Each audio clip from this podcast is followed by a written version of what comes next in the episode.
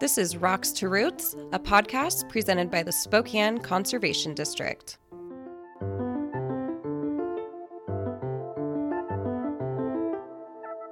This podcast series is intended to share education and resources related to land management, conservation practices, and celebrate some of the great stewards of our land here in our region.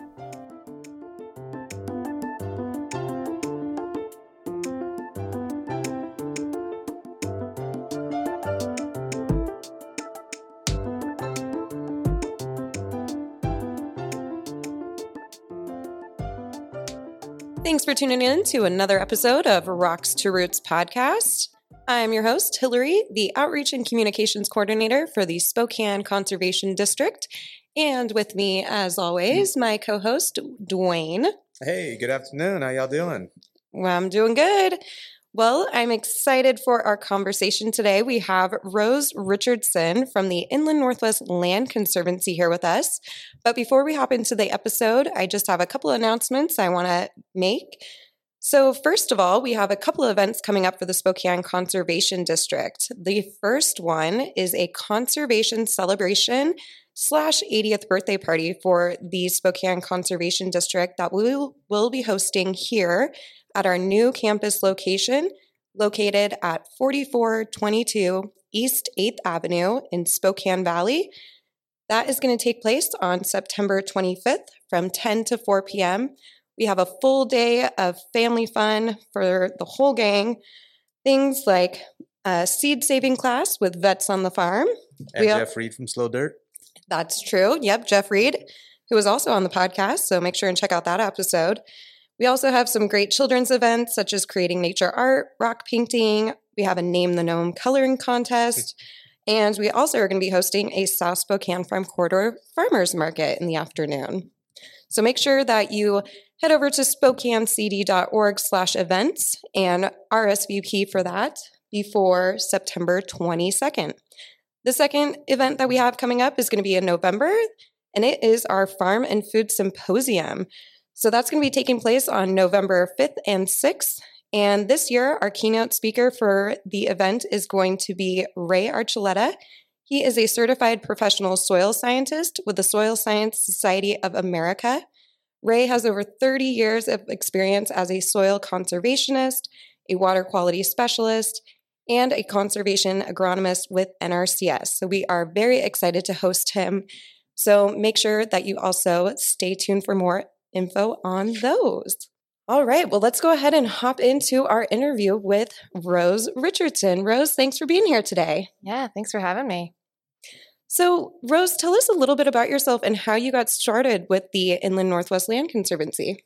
Yeah, well, I grew up in Spokane and born and raised here. I grew up around the 7 Mile area, so I grew up in what I think is one of the better parts of Spokane, down by the river, catching crawdads in the summer, hanging out with ponderosa pines, all the nice trails out there. So I fell in love with this area, just by living in it, So I went to Western Washington University for school, just change of scenery, change of pace. And I studied geography there. Shortly after graduating, joined the Washington Conservation Corps, built trails, fought wildland fire, and then I kind of switched gears and became the stewardship assistant for the Whatcom Land Trust in Bellingham. And so that's kind of where I learned a lot of what land trust work is, what we do, why we do it, how to steward land so that they're taken care of in perpetuity, and how to engage volunteers really effectively in that process.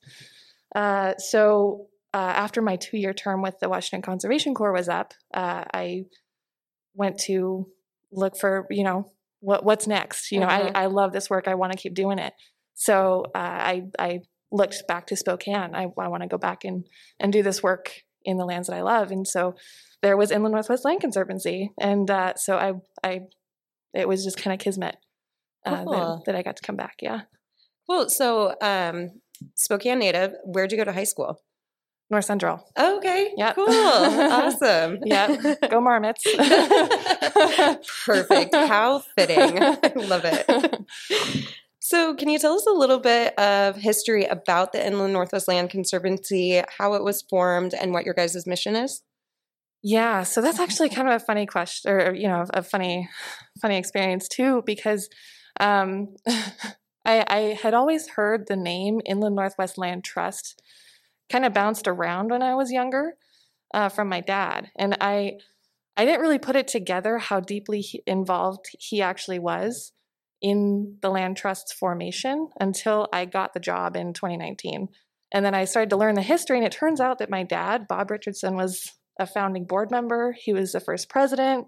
Oh, so wow. He was part of the catalyst of getting a bunch of conservationists together into the Inland Northwest Land Trust. So it was him and his brother Tom and Doug Pineo and Deborah Schultz and Betsy Jewett, all of whom are still very involved in conservation work now. In fact, Deborah Schultz is still on our board.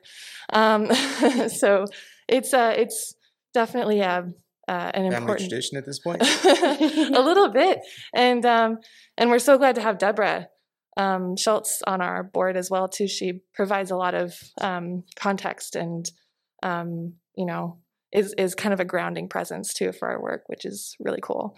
But our mission is to conserve lands, or I guess if I were to state our mission exactly, it is to conserve, care for, and connect to lands and waters essential to life in the Inland Northwest. Awesome. So, yeah, oh, that's so cool. I love that history with your dad being on the board. And when you're going about preserving these lands, who do you work with primarily? Yeah, so we work, I guess I'll take a kind of a roundabout way to answer this question. So we protect lands in a few different ways. The first is kind of our bread and butter. That's the conservation easement. And to do those, we work with private landowners. So I guess primarily we work with private landowners. But we also protect land by purchasing it directly. If you know, we don't want to get into the business of owning and managing land. That's not really what we do. But, you know, if a land has really important conservation values, healthy forests, healthy waterways running through it, open spaces that wildlife love and use, then we'll come in and purchase it, usually in the short term, to transfer it to another public agency that's better at managing stuff like that, like City of Spokane parks or something like that. So so that's kind of our second method. But the third one is facilitation. So becoming kind of an intermediate party between a landowner and another agency. Or we work with a lot of different people, really. In the grand scheme of things, we work with a lot of people to conserve land in our region. We work with private landowners to conduct conservation easements, close conservation easements on lands that are worth protecting. We will preserve property directly by going in and purchasing that land. We're not land managers, but if you know a land has significant conservation values, it's good for habitat. It will be resilient in the face of climate change. It's good for water quality or quantity. Then we'll go in and protect it. Make you know, any habitat restoration that we're able to do, and engage volunteers in that process. And then lastly, we also are kind of a facilitator partner with a lot of different conservation organizations in our area. So we work frequently with you know, Spokane County parks, city parks. We work with you guys here at the Conservation District pretty frequently. We also work with groups like Ducks Unlimited, Audubon Society. We work with Department of Fish and Wildlife. We've got growing relationships with all the tribes in our area: Spokane Tribe, Kalispell, and Coeur d'Alene tribes. We've also got easements with the Navy, with Avista. So we're kind of all over the place. Yeah, that's awesome. Yeah. So you threw around the word there, easement. Can you tell me a little bit more about what a conservation easement actually is? Definitely, yeah. So conservation easement is an agreement between us as the conservancy and the private landowner. So, and we try to make this a conversation with the landowner wherein we are helping them to resign their right to develop their land. Every parcel of land in the United States has a bundle of rights associated with it, and so we are helping to resign that single right to develop or subdivide. Really, we do like to, it is a big decision to resign that right, and we try to make it an easy decision, right? So we'll work with the landowner to say, you know, how did you use your property before? Did you harvest timber? Did you graze your cattle? How can we make that a sustainable process, and how can we help you protect the conservation values of the property while continuing to use it in a way that you know, find reasonable? So we'll create what's called a development envelope. That's usually a 3 to 5 acre area where a landowner can build their house, they can put up barns and sheds and garages and put in a pool if they want to, or big gardens or horse stables, whatever. And they'll essentially leave the rest of it open space, open space, timberland, you know, ag land, whatever they have. So, yeah, it is a big decision to do that, but we try to make it easy. Awesome. Yeah. And now, so if you're going to have an easement as a private landowner, you know, there's a lot of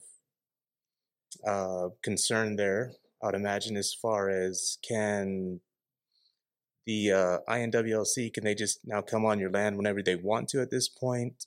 What rights are you kind of giving up on your land in order to have this easement, if any? Yeah, that's a good question. So this land is still, it's all still private. It's privately owned. We just hold the interest of the development rights. So it's not suddenly open to the public. You're not going to have hunters coming through your land, or you're not going to have to build trails and sustain those trails for public use or anything.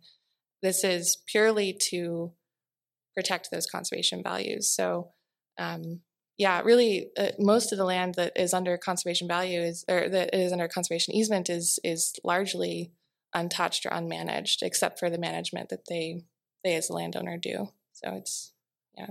Oh, okay. Yeah, nice. pretty light touch generally. Nice.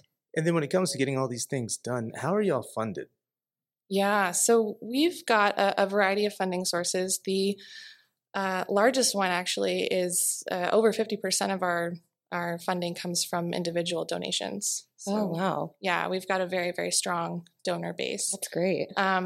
We also have corporate partners. We get funding from individual foundations, private foundations. Yeah, I think that's about it. We also get a little bit of funding from state and federal grant programs and funding. Last year, we, like many businesses out here, did take advantage of the PPE program.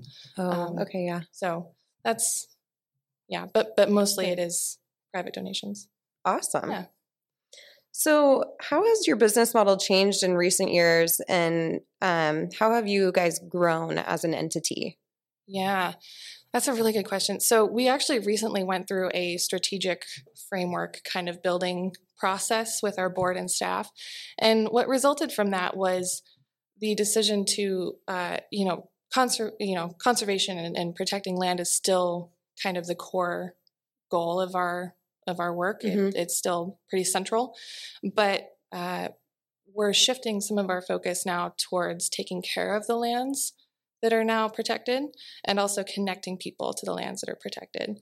So it's, yeah, we're kind of shifting from just land to land and people.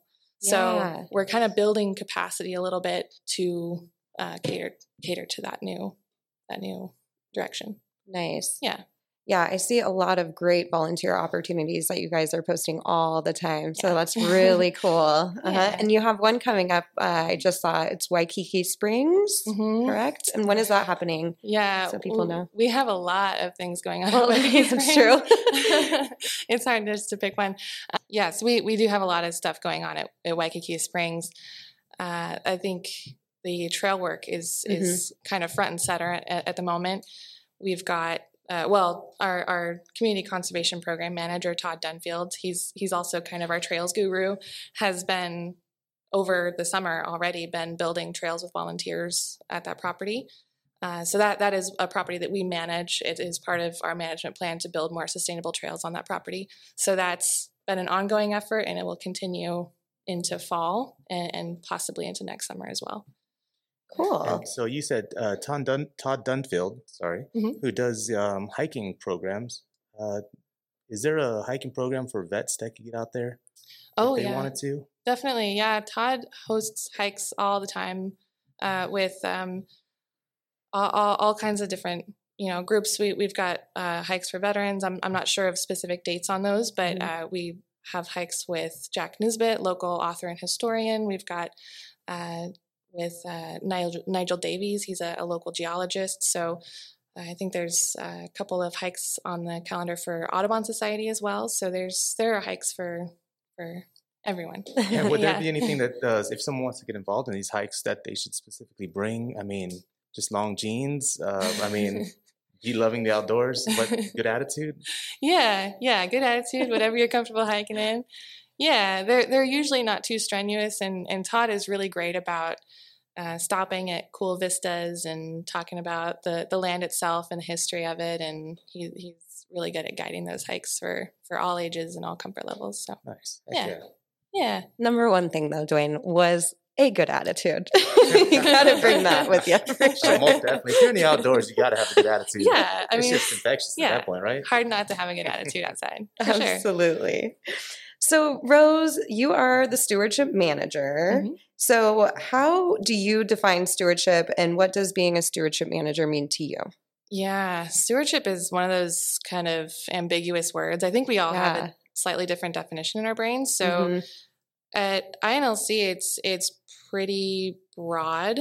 It's just to take care of the land under protection. And so we have two different levels of stewardship. So for our conservation easements, we are required to monitor those at least once per year. So that's kind of our most basic level of stewardship, is to go to those properties, engage with those landowners, talk with their foresters, their neighbors, whatever, to make sure that the easement is still functioning well, to make sure that it's all of the conservation values that we set out to protect are still intact.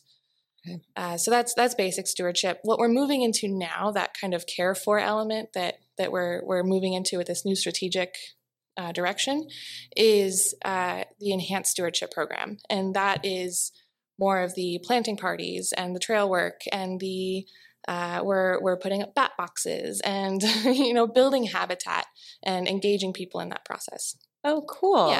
Yeah. I love the bat boxes. We actually have been having some talk about doing that on our property as well. So very cool. Yeah. It's all about the people, really. And in the end, that stewardship is about giving people the resources, the momentum, the motivation, the knowledge to take care of the land for themselves and for others.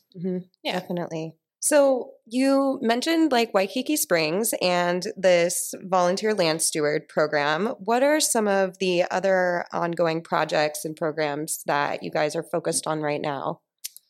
Yeah, so our current kind of suite of major projects at the moment, we've got 3 preserves that we're kind of hosting a lot of stuff on at the moment.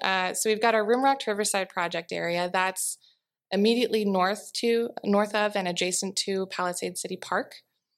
So that's about 120 acres of wetlands and ponderosa pine forest and open space and mima mounds and all the good stuff out there in the Rimrock area.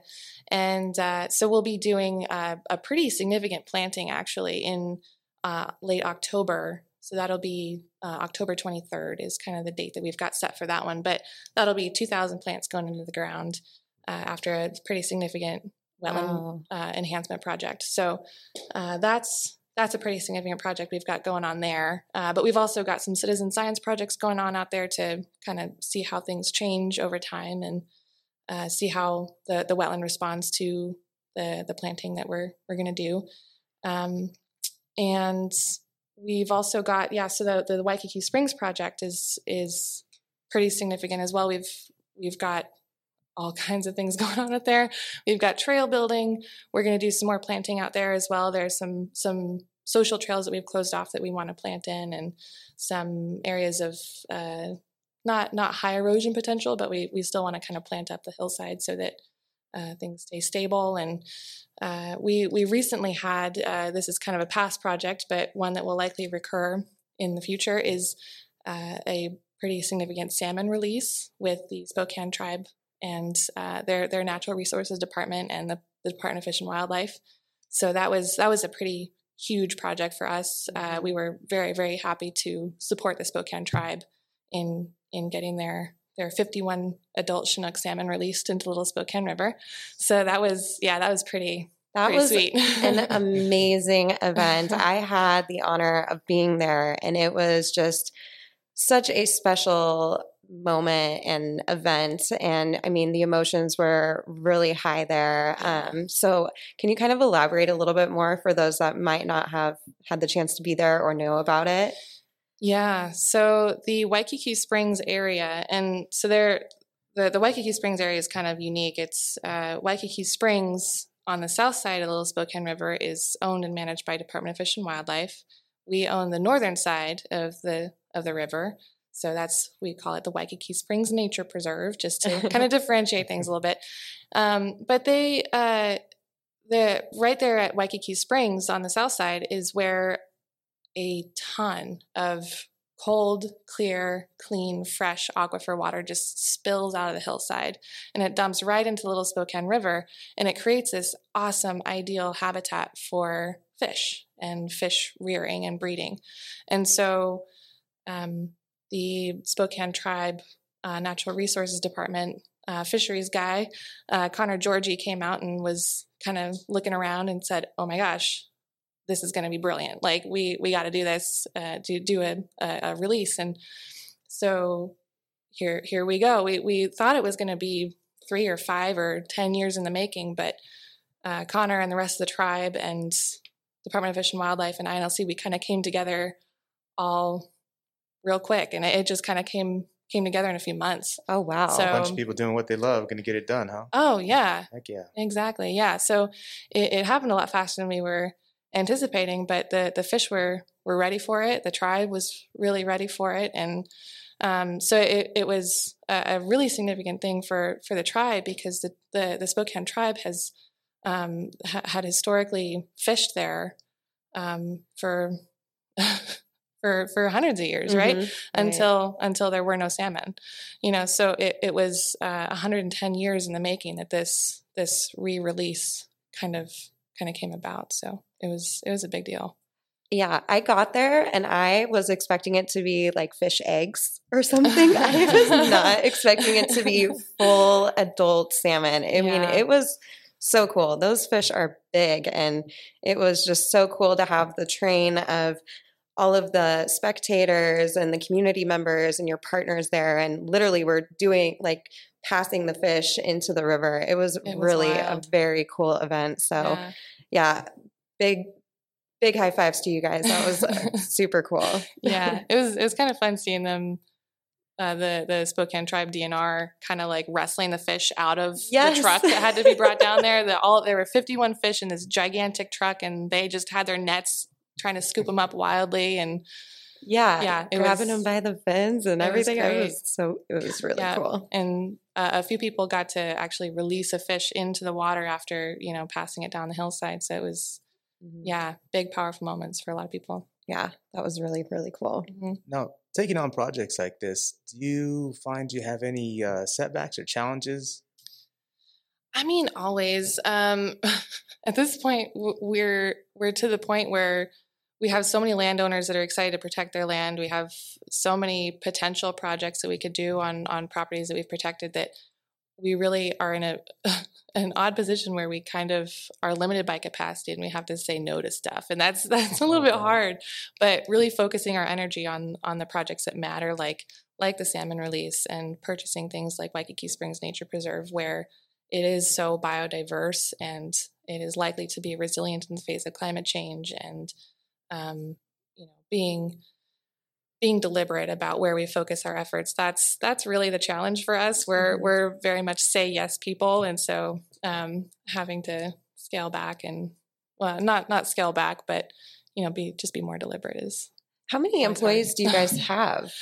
We're 6 at the moment. Oh wow! But, we've recently hired another as a land protection specialist. So Wow. And y'all are still hiring currently, correct? Still hiring, yeah. We've got one more that will be kind of facilitating event planning and communications and stuff like that. So, yeah, definitely apply if you're interested. Yeah. Oh, awesome. Yeah. So we talked about it a little bit at the beginning of the episode, but I kind of want to go and revisit it. But who are some of those local organizations that you work with on these projects? And how do they help boost the work of your group? Yeah, so we are, like I said, we're really into that land protection kind of side. That's our bread and butter. So there's really no reason for us to build out programs that we don't already have. We want to lean on our community partners and those that really know how to do that stuff well to expand our work and broaden that into new realms. So we work with, right now we're working with Ducks Unlimited to do some restoration on some lands in the Saltese Flats. We are working with Department of Fish and Wildlife always to help us manage Waikiki Springs. And we're working with the Lands Council to do some of the planting at Rimrock Riverside. So there are so many organizations out there that are really good at the education and the restoration and the the long-term stewardship work that we're, we are good at doing some of that stuff ourselves, but we want to definitely lean on others too to expand that even further. Awesome. So in your opinion, I'm wondering, is there an area within Spokane County that is, feeling the pressure of development and needs to be prioritized right now? Yeah, so it's kind of funny. We are looking to, we get a lot of questions about what about the Rathdrum Prairie and, areas that are getting pretty hammered with development.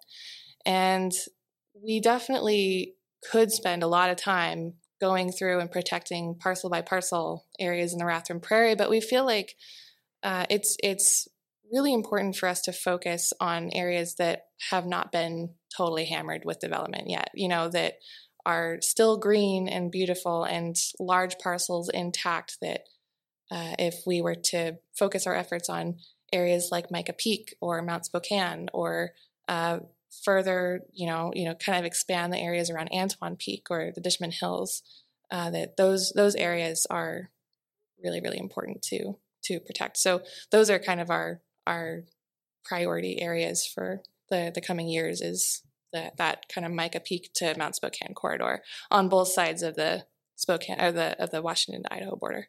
So yeah. I hike Mica Peak all the time.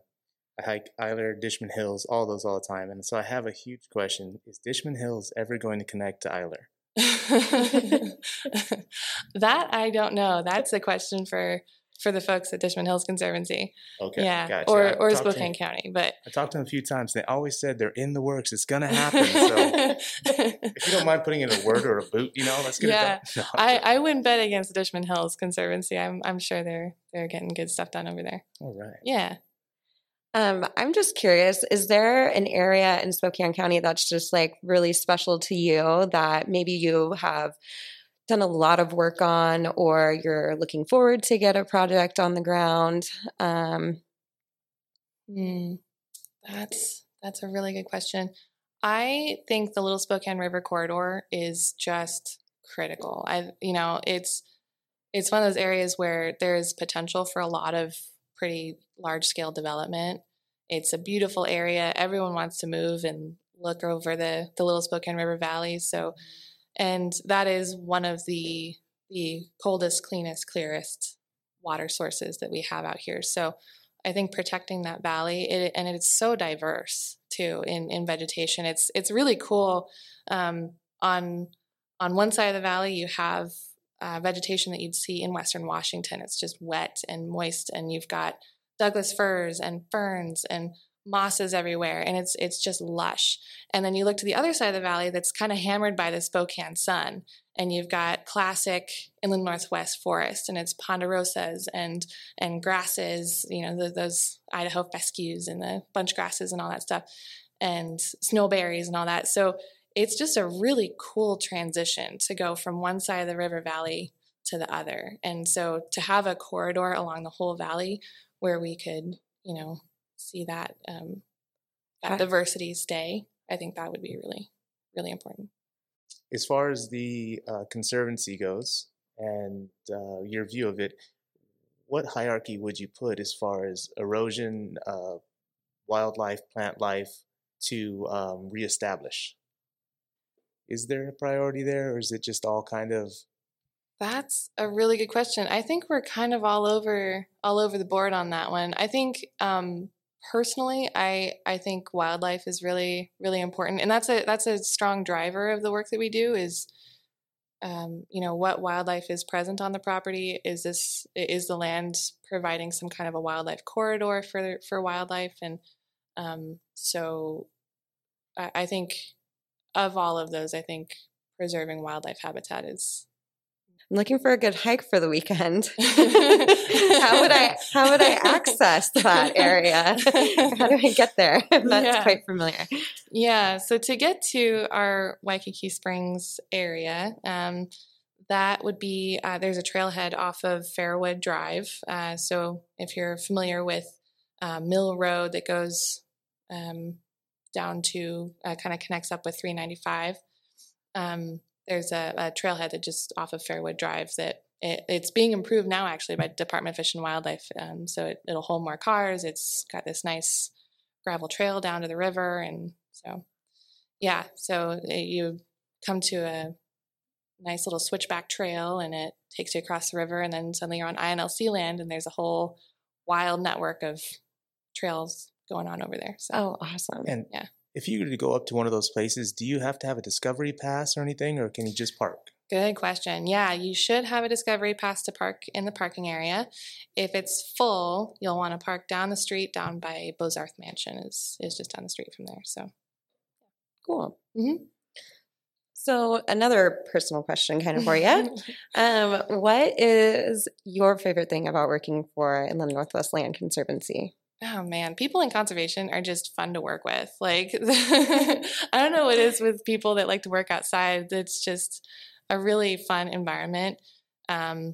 We're all kind of like-minded in that, you know, we're all about staff meetings outside, going for hikes instead of sitting around a desk. And if we want to have a meeting, but we're like, I've been in front of the computer too long, let's go for a walk. You know, it's, totally. It's just a really cool environment. And so everyone's, you know, and we're all so driven to further the conservation goals. We're very driven by the 30 by 30 metric. And so we're all hustling, you know, and that's a cool environment to be part of, is everyone coming for a common goal.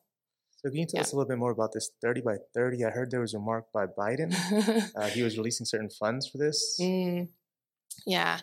Well, and really, I think Biden kind of jumped on the train, to be honest. This was already something that was formulated, and I think it was by the Land Trust Alliance that we first heard it. And that was years ago that this was kind of coming about, that if we want to have a sustainable community that can survive and thrive in the face of climate change, that we need to conserve 30% of our lands by 2030. So it's a lofty goal. And it's interesting, in our service territory, we did kind of an analysis of this. In our service territory, which is 5 counties in Northeast Washington and 2 in North Idaho, in our service territory, we've met that goal. North Idaho and Ponderay County really are you know, covered up in conserved lands that are considered, you know, protected from development. But in Spokane County, we got a little bit of room to go. So we're right around 10% of lands that are protected in Spokane County. So we've got some room to go. And we as a staff are are ready to meet that challenge. Awesome. Yeah.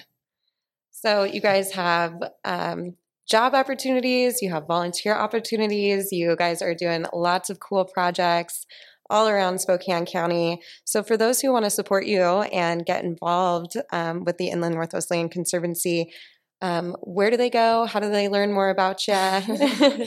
Yeah, so our website is the best way to learn more about what we do and to sign up for any events that we've got going on. So that's inlandnorthwestland.org, inlandnwland.org. And so that's a good place to learn about where we work, why we do what we do, sign up for events and all that. But we also have, you know, Facebook and Instagram and all that, so you can see pretty pictures of stuff that we're doing too.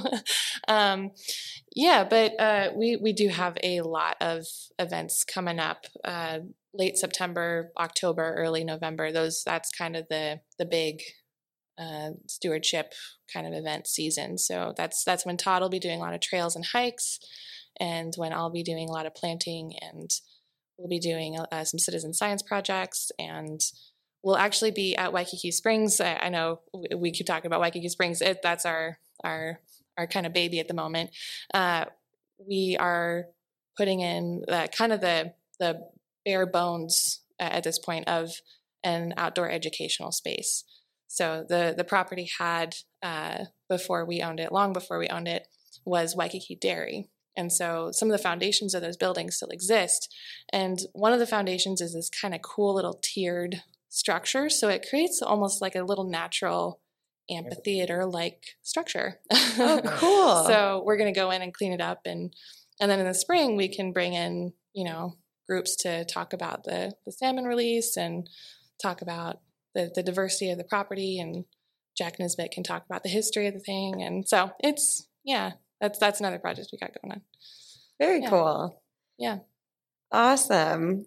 Well, you heard it, Rose, and the Inland Northwest Land Conservancy doing some great work out there. We appreciate, obviously, being another conservation partner and all of the great things you guys do. So, Rose, we like to close on a little bit of a spitfire round where our listeners get to know you a little bit better. Are you up for it? Yeah, let's do it. Okay. Let's see. All right. What is a food you could not live without? Oh, man. I love curry. I think curry is one of my favorite foods of all time. Yeah. Where's your favorite place to get curry around here in Spokane? Oh, man. Mango Tree is pretty good downtown. Yeah. I have yet to try that place. It's on my list, though. I heard it's just spectacular. It's awesome. Yeah. Well, Rose endorses it tonight. I do. Yeah. Yeah, exactly.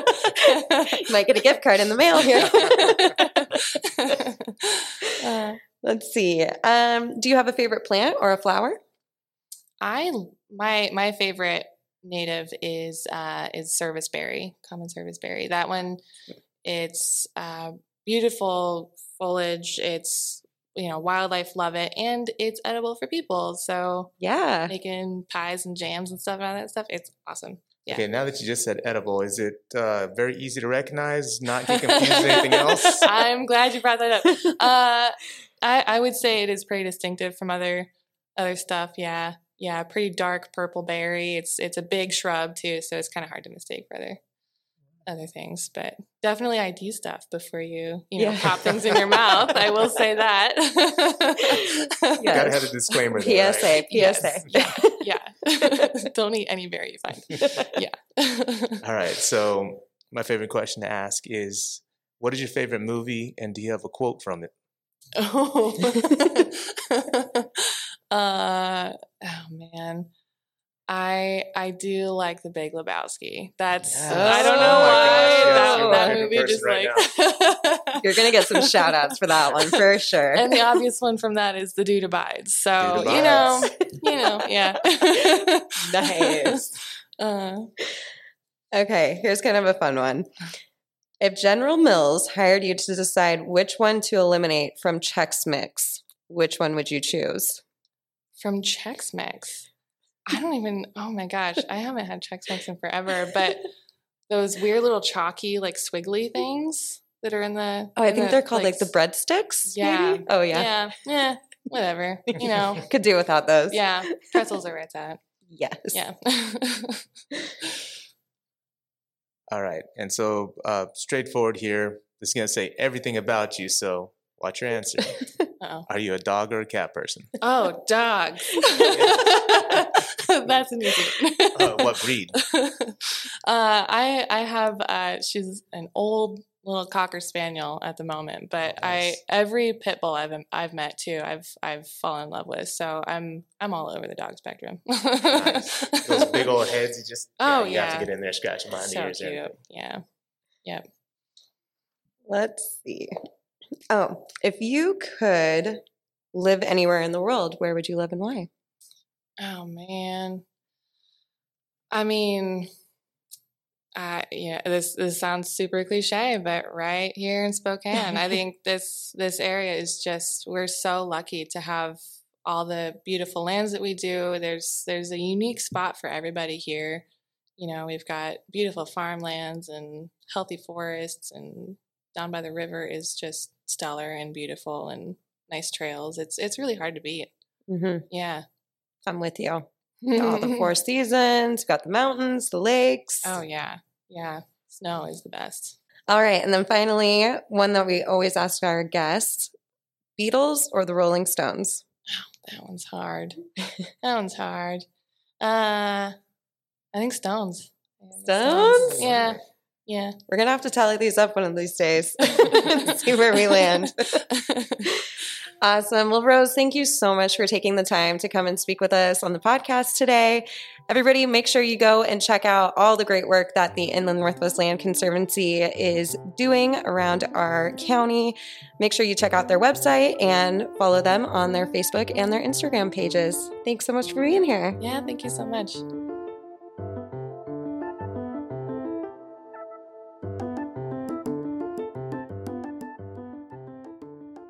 Rocks to Roots is sponsored by the Office of Farmland Preservation. Office of Farmland Preservation is a program within the Washington State Conservation Commission that works to address the rapid loss of working farm and forest lands in our state. Together, the Washington State Conservation Commission and conservation districts provide voluntary, incentive-based programs that empower private landowners to implement conservation on their property.